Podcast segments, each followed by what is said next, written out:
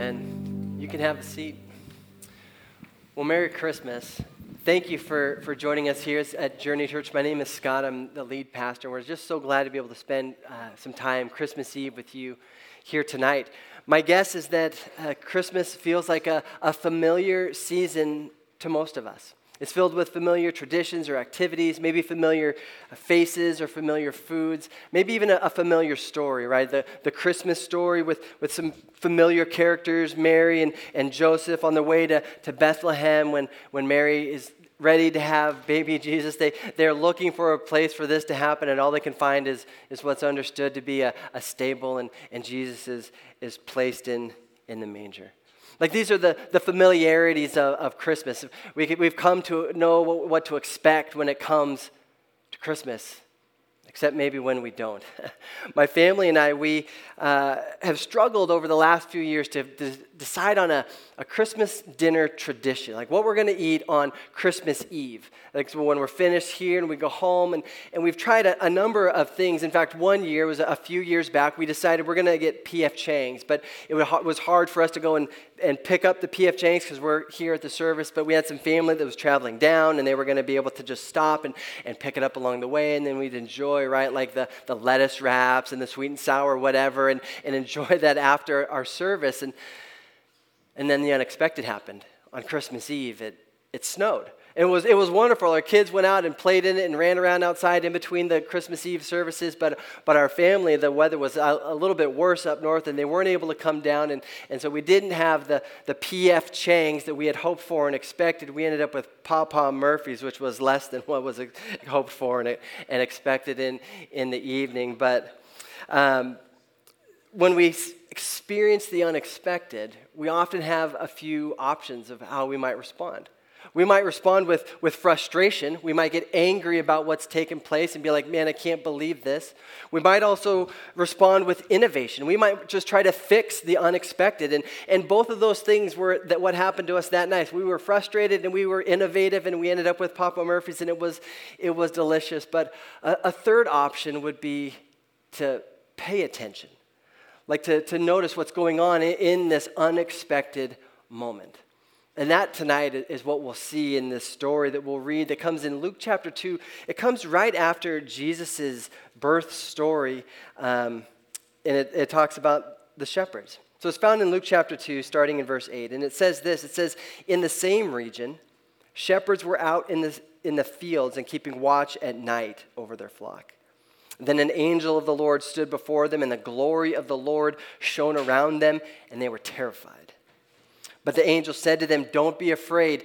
Behold, I proclaim to you good news of great joy that will be for all the people.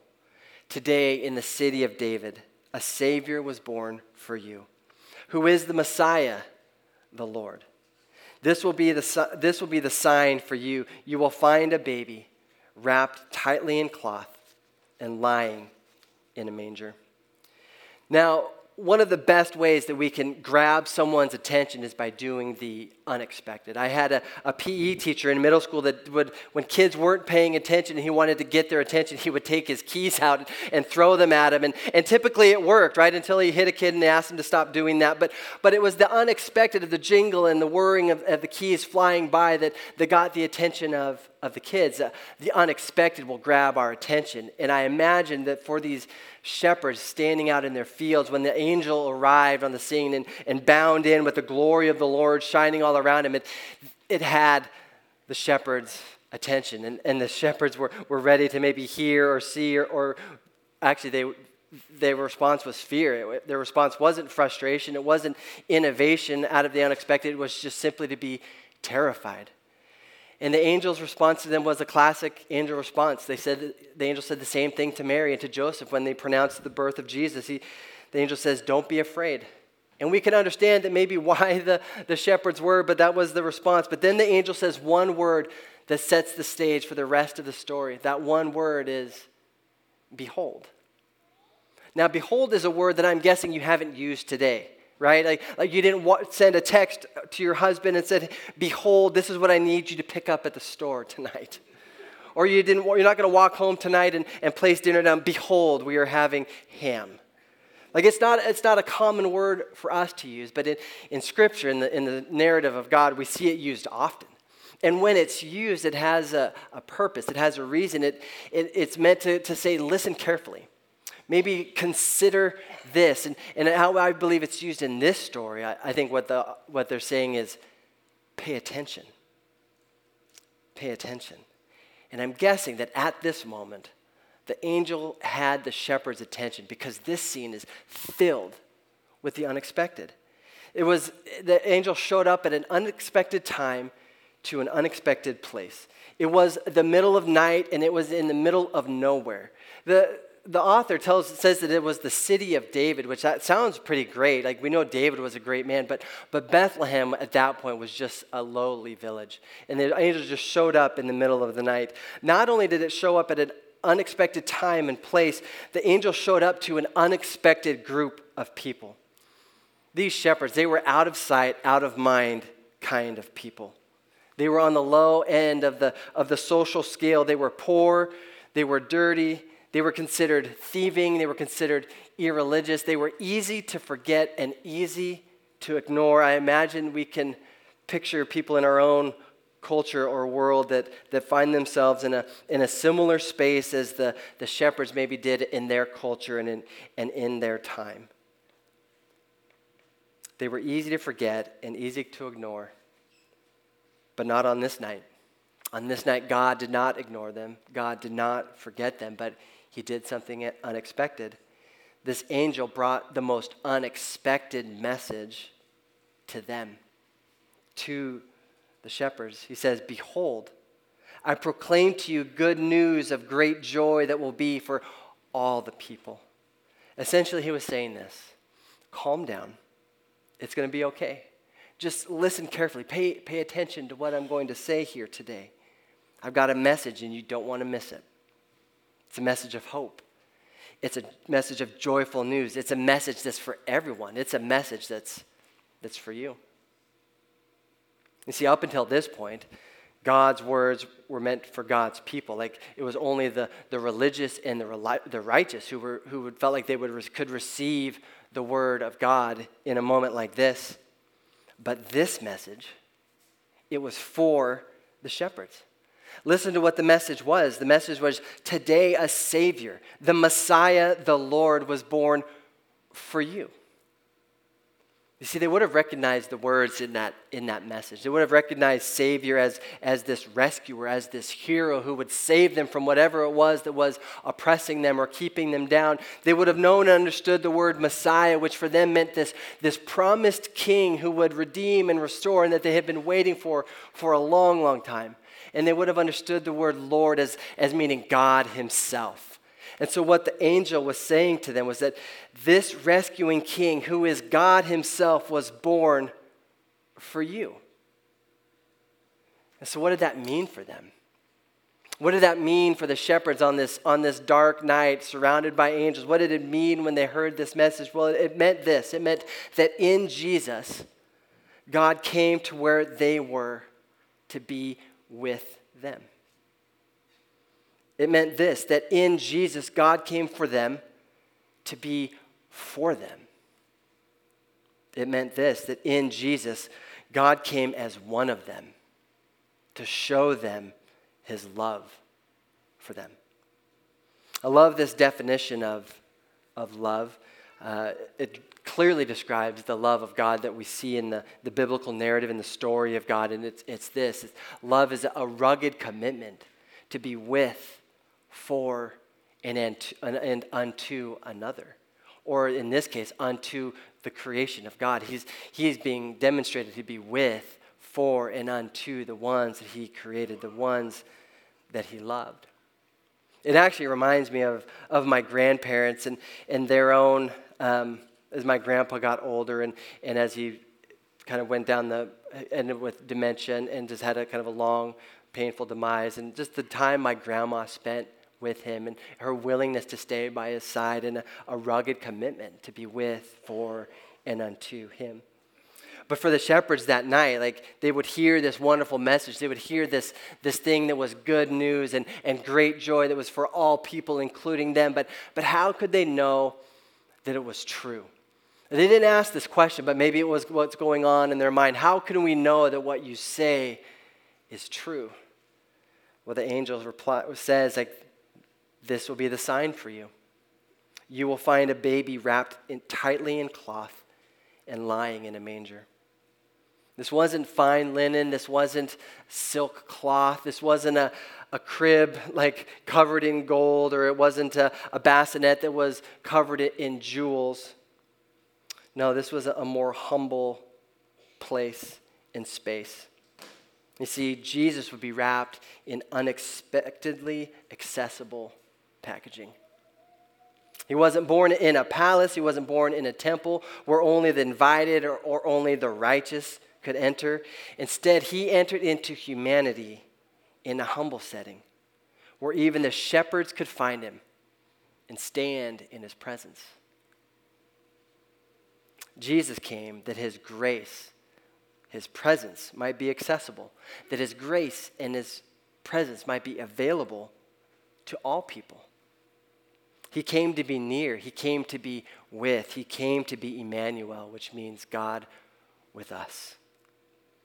Now, there are many um, unexpected moments in life that, that we love, that we, that we enjoy, that we look forward to. These maybe an unexpected moment like, like the snow that we experienced just, just yesterday, how, how wonderful that was, or, or maybe the unexpected moment of getting a, a raise or a promotion in, in your job, or, or maybe it's the unexpected bonus of, of finding that, that onion ring in, in the basket of french fries, just that one sweet little gift, right? Or maybe I'm the only one that looks forward to that.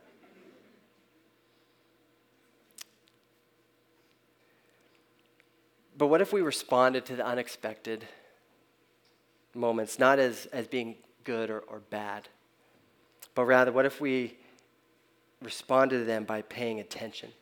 That what if we didn't respond to them and, and consider like how we can actually fix them or just spending our time being frustrated by these unexpected moments, but what if these unexpected moments were a reminder to us that in the unexpected, Jesus is, is with us, that Jesus is for us, and that Jesus loves us. Tonight, I've, I've asked some friends to come and, and they're going to light the, the Christ candle on our Advent candle set. Now, we've been lighting an Advent candle each Sunday over the last month as we've been, been watching the, the light, it, although it's artificial, the light increases with, with each lit candle as we experience and as we take a look at the, the joy and the peace and the hope and the love of Christ. And so I've asked Jimmy and, and Josie Rose to, to come up, and you guys can, can make your way up now. And they're going to light the Christ candle tonight. And, and as they do, they're going to share about how they have been beholding Jesus in their own lives over the last year or so. And at the end, when, the, when they're all finished, as, as it's been our tradition, they will, they will light their LED candle from the, the Christ candle. And then they will come out to us, and we will begin to spread the light around this room as we pass the light of, of Christ onward to, to one another. And then we will close by singing a few songs.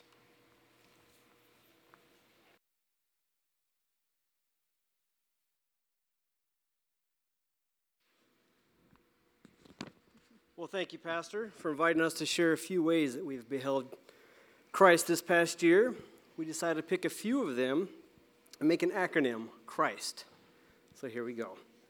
So for C, I read a lot of books, and earlier this year I read one by Pastor Craig Groeschel called Winning the War in Your Mind, where he asked, Why does God whisper in a still small voice? And then he suggested it's because he's that close. For H, we have home. Last week, pa- Pastor Jamie Nollingoff read Matthew 23 37, where Jesus asks, How often I have longed to gather your children together as a hen gathers her chicks under her wings. We have been so blessed with Jimmy's uh, mother, Dorothy, when she moved into our home, and we have exper- been able to experience a beautiful synchrony of multi generational living that we simply look to Christ with awe and appreciation of his design. So thank you, Dorothy.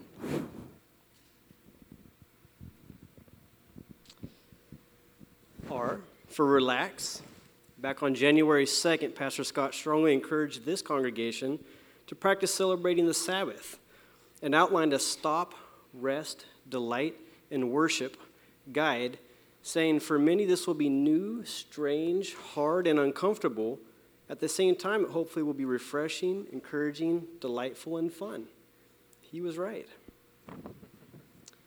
I for intentional. For Easter and Lent this year, we joined with this church in a five day fast. I've been a Christian my whole life, but had never truly fasted.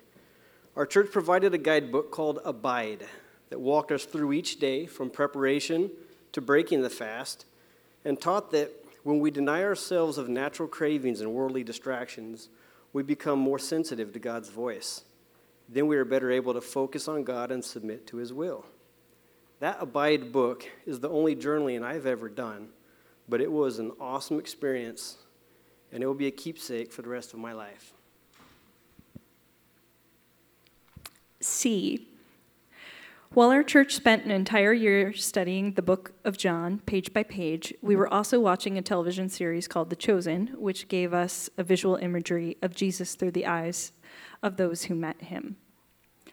The last is trust. Uh, this past year has been odd for me from a work perspective uh, in terms of my career. Uh, there is a position that I had applied for that I didn't get last year. However, I've still been performing the full duties of that position since that time. Uh, this brought up so many feelings of indignation, hurt, pride, anger, disappointment, you name it.